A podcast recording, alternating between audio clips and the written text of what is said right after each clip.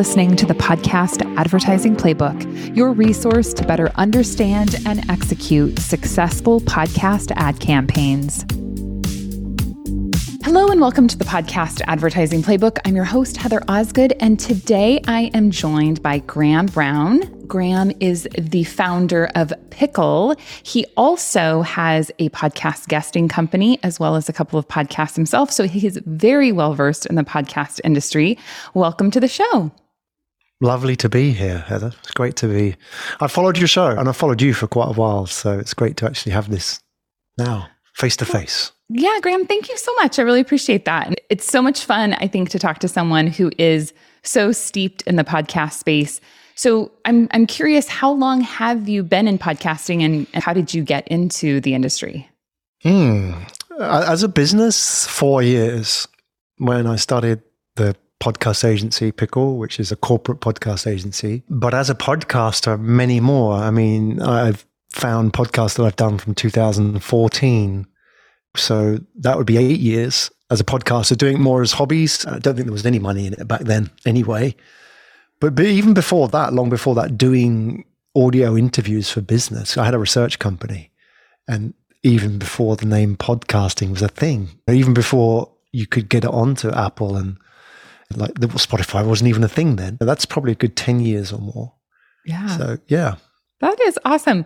So, one thing I have to bring up before we get too deep into our conversation is that when I was looking at your LinkedIn profile, I saw that you got a degree in AI in 1995. Mm. And I was like, man, this guy was maybe just a little bit. This guy is old. Ahead of the curve.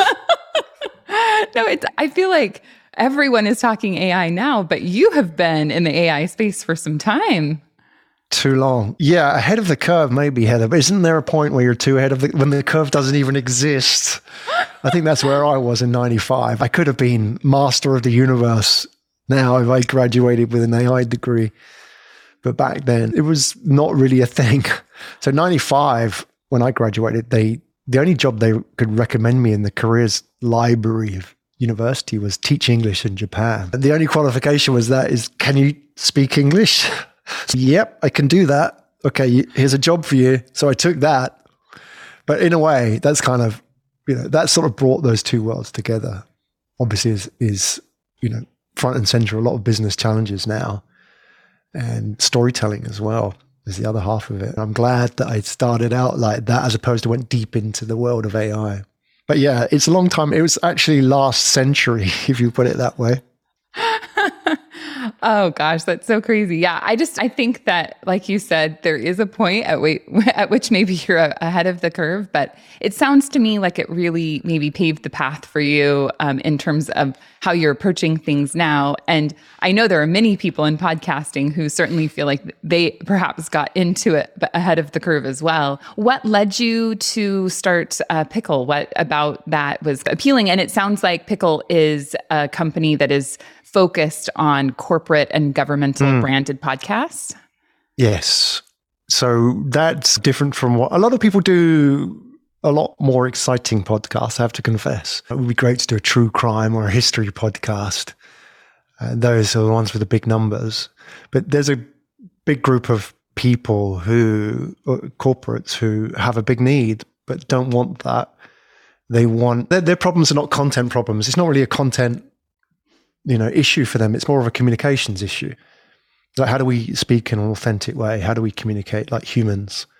Which I know sounds very obvious to humans, but like when you put it in the corporate context, a lot of that can be lost and obscured by the you know parameters of how companies traditionally communicate through white papers or through press releases or through you know the lens of comms which tends to edit everything. So there is a big need, and it's very simple in the fact that the, they don't want that very deep narrative podcast. They just want to be able to showcase their people. So the way I got into that was really through accident. That I started my own podcast in the business space in 2017 when we were traveling the world and really started it as a passion project. It's called Asia Tech Podcast. It was really an attempt for me to connect with people and I did 503 episodes of that. And because I had this sort of prolific run streak on it, that people saw me on their feed constantly on LinkedIn or Twitter. And then they would reach out and say, Hey, how do I do this? Because I became that guy. You know, for example, when I think of advertising, I think of you. And so back then, when people thought of how do I start a podcast, they thought of me. You, you have that kind of avatar in their consciousness. And what started as a hobby then became favors. Oh, yeah, I'll walk you through the microphone setups. And then it became more of a business opportunity, which is okay, now we have a company who are interested in starting. Now we have you know, a project which is going to be more than just how do we set up a mixer. It's more about, you know, how do we create thought leadership for our brand. So that really dragged me into it. I never set out with this grand plan, Heather, to start a corporate podcast agency, but we just fell into it. Isn't that how most great businesses start? I'd like to think so. Yeah. I don't know about the find your why thing. I haven't, I think I'll find it later on. Yeah. oh boy. Well, so one of the things you said that I think is really fascinating that is different than I would have thought is that these companies aren't producing these shows because they want content.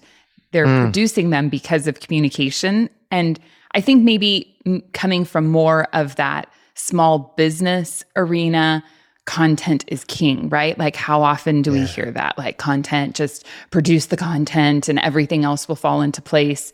But when you look at it from a governmental or a corporate structure, because they are institutions in and of themselves, communication and personalization and breaking down some of those barriers sounds like maybe that's their biggest challenge. Is that what you see? Yeah, absolutely. A lot of it is to do with where it comes from inside the company as well. If you think that from a company, so where you've got departments, let's say a comp- not a small business, so a company that has departments, they're going to initiate a podcast from one of two places, or maybe there's a third place which we can talk about. The first one is marketing. So where it's a marketing driven podcast, it's a marketing buyer who will be looking for content. They're looking at podcast. Um, this is more your kind of conversation. It's like you know, it's a great way to create authentic advertising, or or it's real estate we can advertise on. So that's one. Then there's the comms led podcast, which is we need to do this as a thought leadership piece. So this will replace reports, events, analyst brunches, those kind of things. And then, you know, increasingly we're seeing these kind of internal podcasts, which are L and D led initiatives. They can come from different places in the business, but they tend to be a better version of a newsletter, if you like, or a better and more effective way of getting people together inside the company rather than the offsite or the town halls that have been favored over the last few years. But mm-hmm. those seem to be, it really depends on where it comes from in the business because that really shapes the nature of the problem and therefore, you know, the kind of solution that you give them. Yeah. Yeah. No, I think that that makes total sense. I am so fascinated by internal podcasts and mm. I also love we were working with a hospital for a while and they did through a company called Radio MD that specializes in creating hospital podcasts. But I knew the marketing person at that hospital, and I knew that she had done these once a quarter. Actually, I think they were monthly, where they would do like an event and they would bring in a cardiologist to speak about mm. heart issues, or they would bring in somebody to talk about diabetes. And they were meant to be like learning seminar type things.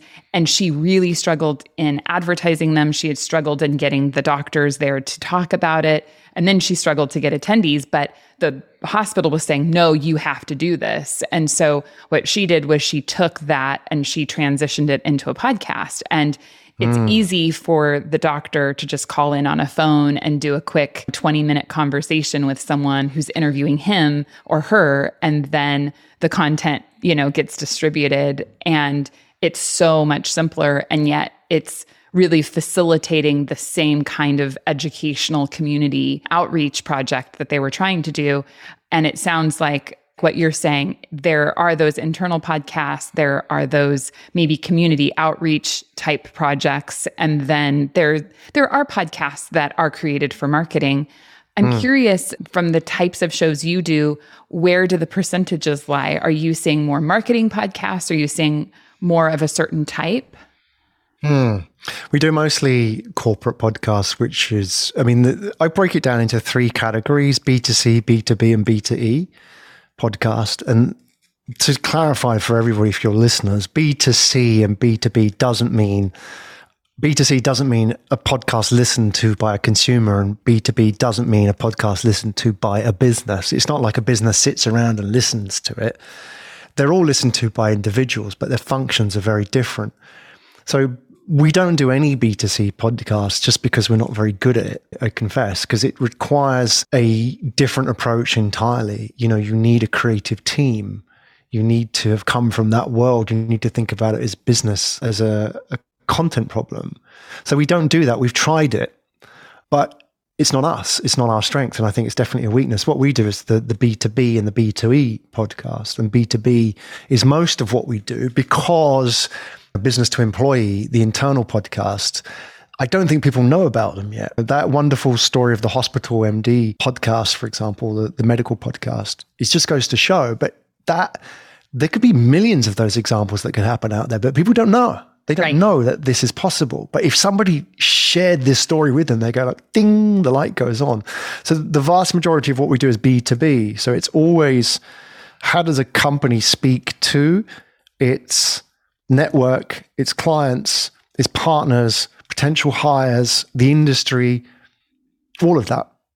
So that's almost most of what we do. And then there are some B2E podcasts as well, which is a growing sector as mm-hmm. well. Mm-hmm. Yeah, yeah. Very, that's fascinating. So I, I think one of the questions that I always bring up is there an advertising element somewhere in all of this? And hmm. I'm curious as we are creating these B2B podcasts, are you finding that there's engagement with them? Do you track the listenership? Are there hurdles that you know have to be overcome? I know that people are so familiar with newsletters or they're so familiar with oh this company always did these kinds of updates mm. and now all of a sudden there's a podcast my dad the other day was visiting and he's like this this organization he's part of he's like the leader wants us to listen to a podcast. And I have to tell you, I don't really like it. And I'm like, Dad, just give it a try. But to him, it's just like this weird foreign thing. And uh-huh. he would rather they sent him something printed. So I guess I'm just curious, like, what kind of adoption are you seeing in terms of actual listenership? Yeah. In the B2B world, the adoption is going to be lower because the market's smaller. That's one thing. You've got to put it out there that you're not going to get the serial style podcasts. No and that's um, not your intention. That's not your goal. No, no, not at all. I mean, if you can get a podcast, even with like hundreds of listeners, 200 listeners or 2,000 listeners, but if those 200 listeners or 2,000 listeners are C suite or they're buyers or whoever you want to talk to, in that context, if you think about if you went and did a conference presentation in front of 200 people, and those people were ideal audience avatar for you. That's really valuable. And the beauty of it is with your hospital example, it's not just an event which you do, which is then done. You know, you're creating this content which could last. I shared the idea of a podcast I did eight years ago. It's out there. Mm-hmm. You think about it, it's talking to people for years and years, and it's going to be discovered. So there's an SEO value in that as well. You put it out there, somebody could find that in 10 years' time, and it's keyword rich content as well. Right. So the numbers are, uh, we've got to view them differently to traditional marketing metrics, I feel, with advertising and with any kind of podcast is because the engagement levels are completely at a different level. We're not talking seconds, we're talking 43 minutes on average engagement. You know, that's the average length of a podcast. And most people listen to most of the podcast. So, where do you get that kind of bandwidth with people? Where do you get that kind of top of funnel ability to influence people. There isn't anything else out there on that scale. The only equivalence is this. It's like you and I are sitting over a cup of coffee and having a chat, but how can you do that to hundreds of people at a time at scale? Mm-hmm. So I think the engagement part is really interesting because we're, we're having to see it through a different paradigm entirely. That it's not simple comparison of rate cards between one and the other because there's a different depth of engagement in podcasts which does not exist anywhere else outside of the coffee conversation. Mm-hmm. Yeah, yeah, absolutely. I talk about a lot the reason that it is such a deep conversation is because mm. when you are literally in someone's ears and y- you're talking directly to them, they're creating all of these mental pictures of that conversation. And that is reinforced at such a deeper level than it is if, even in my opinion, if they're watching video. I haven't done any mm-hmm. real research on that. But when I, I think it's very similar to reading a book, right? When you read a book, you're creating the picture. And that's why it's so much more stimulating to your brain than when you're watching TV. And I think with audio, it's very similar that there is there is that I think almost neurological connection that happens that is so different than other types of communication. You're absolutely right. There has been a lot of research done on it from not in the context of podcast, but just in the context of language and audio. That that is the main line to human emotion and connection. A lot of if you look at our language, I mean, we had a good chat about languages before we went on air, but look at how language shapes relationships. If, if I'm talking to my wife and I'm being rude or not as a good husband as I should be, she will say to me, You're not listening. I'm like, uh, I'm sorry, what? You know, I'm being obnoxious maybe. But she won't say to you think about it, she won't say, You're not looking at me. And so, like, listening is the root of our relationships with people. And increasingly, we understand in the world of marketing how important relationships and connecting at an emotional level is with people. You think about it that in recent years, we've talked about the voice of the customer. Or if somebody says, you know, they feel heard, it means that you feel that somebody understood you. Mm. If you said, he heard me out, it means to understand you, it means to get you. It means to almost like feel your problem. It's different to like, he saw me could be anything. And so you think about that and how important audio is to our language, and we just accept it in the day to day. But when you step back from it, you realize actually, it's so fundamental in human relationships. And the clues are there in language. Look at the word audio. So if you do a little bit of research, there's a group of words which all have the same root audio, authenticity, audience, authority. You know, all the things that people struggle for now. Everybody wants to be authentic. It's the age of authenticity, right? And everybody wants to be an authority. Everybody wants to be an influencer. And audience. Everybody wants to grow an audience. And they all share the same root of the word audio, which actually, if you go back to ancient Greek, there is a word where they all come from, the AU word, which literally, there's no direct translation in English, but the nearest translation that we have in English for AU means to feel. It's to feel or perceive. And so there's a reason why all of these words sit in the same mind space is because that's how we sense people and feel them. And that is really the root of connection with people. And if you're going to talk about marketing, that's the base of it all. Mm. Yeah, yeah, absolutely. Wow, Graham, that is awesome. I really appreciate that insight. And I absolutely agree with you. It's so powerful and there is such a depth to it that it really doesn't compete with anything else. And as you mentioned, and as I'm sure um, you can hear in, in listening to Graham speak, he is actually from, you're from the UK, right? And yeah. where are you currently? Singapore. Singapore. Okay. And you also mentioned that you had traveled the world. So you have been in a lot of different I would say, cultural environments mm. and different contexts with different languages. And I know you and I had, as you mentioned, a really great conversation just around language before before we we started recording here. And you not only are approaching podcasts from the you know the knowledge side of the connection piece and understanding the hmm. communication mm. but you're also really approaching podcasting from a very global perspective and i think i know oftentimes on the show we talk i think from a very us centric perspective mm-hmm. which is, of course is a very american thing to do but i'm really curious what you are seeing just kind of internationally how are you seeing the podcast industry kind of play out around the globe it's a really interesting question it's really changed in the last two years, Heather. And I feel a big part of it has been the groundwork that the US and then later countries like UK, Australia, and some non English speaking countries in Europe, for example, have made in the podcast world because they really blazed a trail for others to follow. They put out their serial, Joe Rogan. They gave people playbooks to look at, love them or hate them. But they gave people an understanding of what it could be. And then you've got Spotify and Apple have done so much to really bring this industry, you know, into a more professional outfit that it is now. Now what's happened is is these other markets. So we've got this market called Asia, for example, and if you even take two of those markets, India and China, you've got a third of the world's population already there and a very young population. Let's just take India as an example. You've got 1.2 billion people and a big chunk of that population, we're talking 75% of that population are below 40 years old.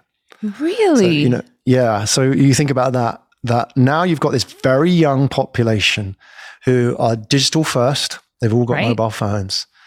And there's a lot of digital talent in India. Obviously, there's a lot of developers yeah. there, a lot of less of the creative side so much, more people who've got the skills and got access. So you've got that. And obviously, English is a major language in India. So they've in, they've sort of imported a lot of this content. And now what's happening is that over the last couple of years, it's been really localized. So I've seen, for example, in India alone, like India is will become, if it won't be by the end of this year, but next year, the the largest podcast market in the world, just in terms of sheer numbers, because you have potentially 200 million people, 200 million listeners there. And people don't even think about India as a market. Now, the interesting thing about India is that it's not just one language. So India alone has 200 odd languages. English, Hindi, we probably know. But you're seeing, for example, I looked at the data, even like Bengali, which is a province, it's out there. It's like, you know, New Hampshire or something, the equivalence of geography of you know, India. It's, it's a remote province. You've got 60 million people there alone. As a market, that's bigger than California, right? So mm-hmm. you think about that as a market, a localized market. So we're seeing this really niche localization of content. Initially, it's I'll adopt, you know, I'll become the Joe Rogan in Bengali. So you get all that kind of thing. Like you see everywhere. Everybody wants to be the Joe Rogan or the whoever the equivalents are. so right? funny, yeah. Which or I mean, I'm Osgood. Sure, so I'm sure there are people that can do that. There's going to be a leader in yes. that country. Well, they'll take the playbook and they'll run with it because they'll get away with it. They can be that version of it. But then right. people would, you know, they'll start developing their own. So you're seeing a lot of comedy, for example, in these markets, mm, which is really interesting. interesting. You're seeing Even a lot of true India. crime. Yeah. Like, oh, they're big, like it's probably one of the biggest growth markets, comedy. Wow. You know, it's fascinating. If you listen to it, you wouldn't understand it because sure. of the language. Because comedy is a great way to address social issues in a right. non-direct way, and it's a great way to in a non-political way. Um, in these markets where these where a lot of people haven't had a voice for a generation, it's now giving them a voice, so they can talk about issues. You're seeing a lot of women podcasters in these markets, like India's exploding the number of female podcasters. So you, you see all these very positive signs. It's a real like a real flourishing. It's like you know, let's go back to the you know the, the Middle Ages when the, the printing press was made, and then it just gave everybody a voice to speak up for the first time. And I'm seeing that in these markets. We've just talked about India. There's hundreds of markets where people are for the first time creating local content and building local audiences. Hmm. And that's fascinating because th- there's a very strong connection. They've got very, they've got these curated communities, which they've curated with love and they've talked, they built audiences around these talking points and they're off the radar of most people.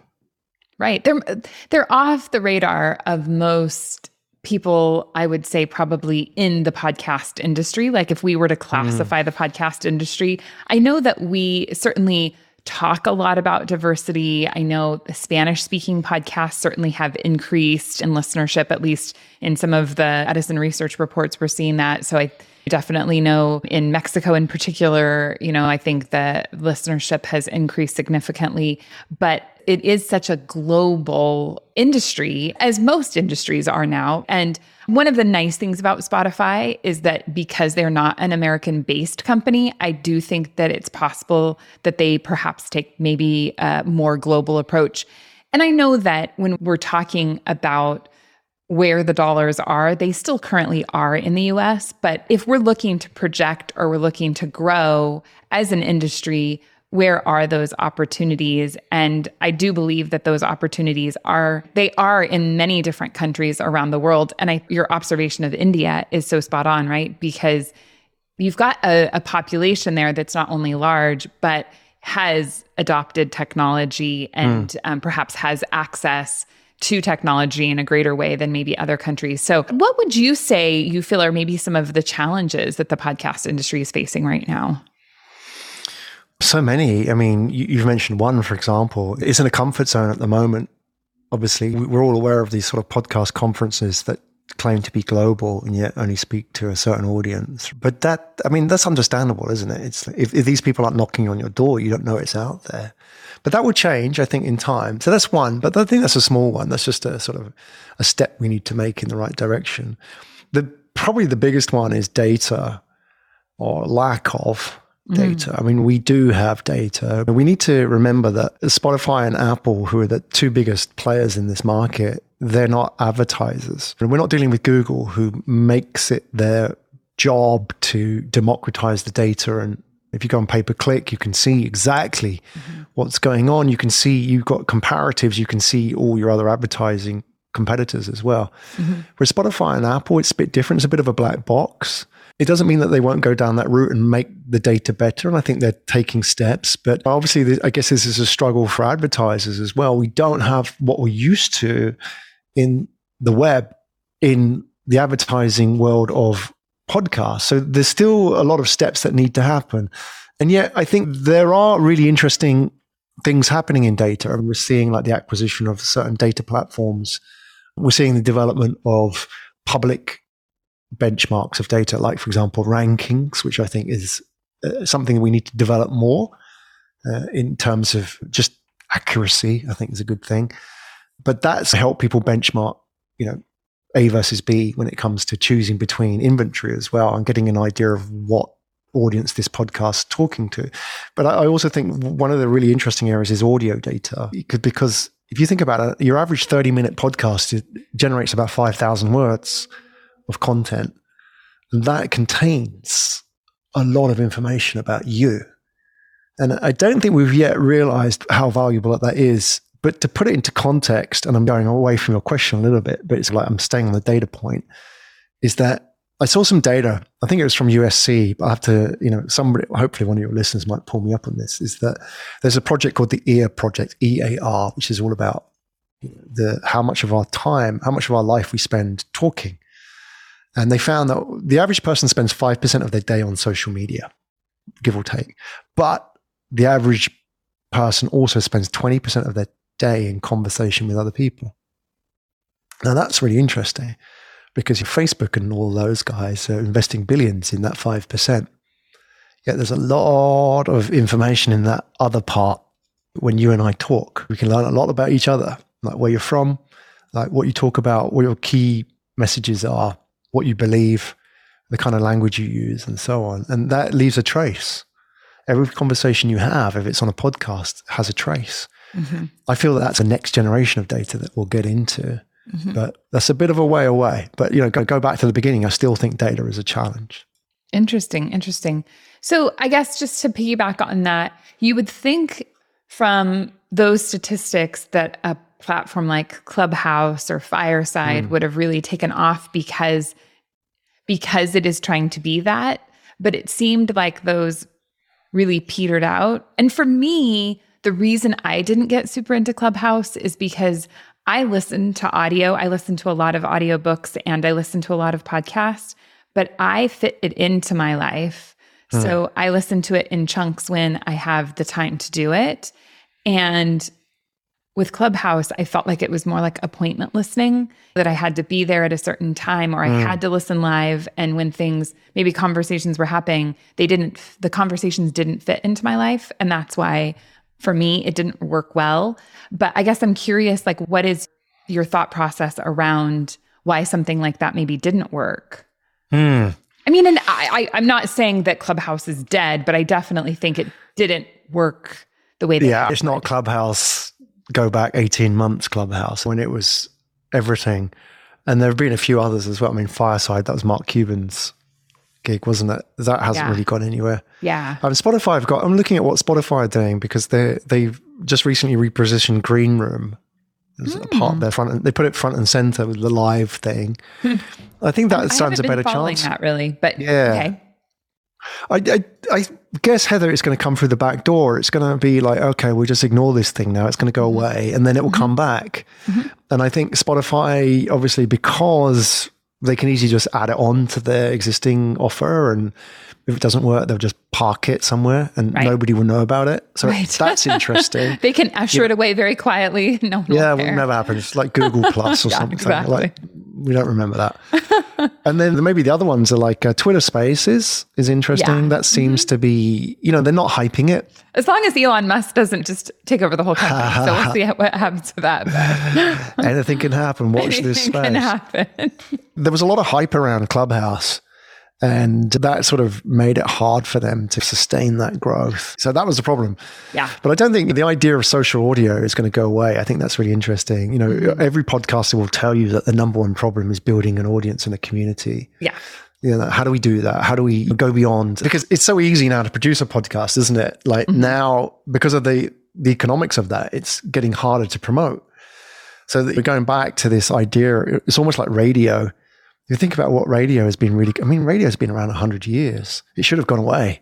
Everybody said it was a sunset industry, the end of radio, but it's still going, right? The end's And, been you know, coming for a really long oh, yeah, 100 years. The reason why radio still goes is because what radio does really well is community. Even if you think about a radio DJ, they'll be going to the hospital and talking to people in the hospital and doing interviews, or they'll be going out to the community because there's a local event. And here's the local report from what's going on down at the local Walmart, whatever. They were really good at that. And they had like listeners phone in in the old days, or they still do. And mm-hmm. the mailbag. It's all community. And we've got to learn a lot from these techniques that kept radio going because it wasn't about the content, it was about creating community around these conversations. So I think that's bringing it back is that's what people are looking for is how do we build a community around this content? And some people are getting it right. Some people are discovering it just through sheer trial and error. And Yeah. They're building communities around their podcast and that's keeping them going.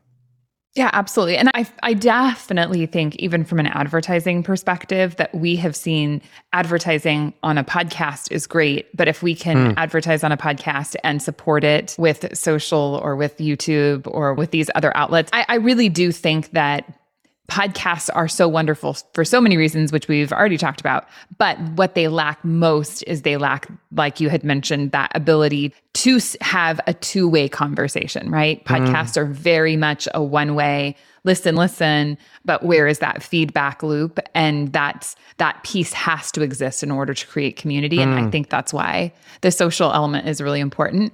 Getting back to data i feel like we talk so much about the lack of data or that we need more data. From your perspective which like which, what data is actually lacking? Because that is such a broad term. And and I think especially in light of all of the privacy issues um, of course digital marketing has been amazing for advertisers because back in the day when you had all the offline advertising happening Uh, which you still do, but there isn't any. There is no mm-hmm. data. And so that's why I think marketers like digital so well.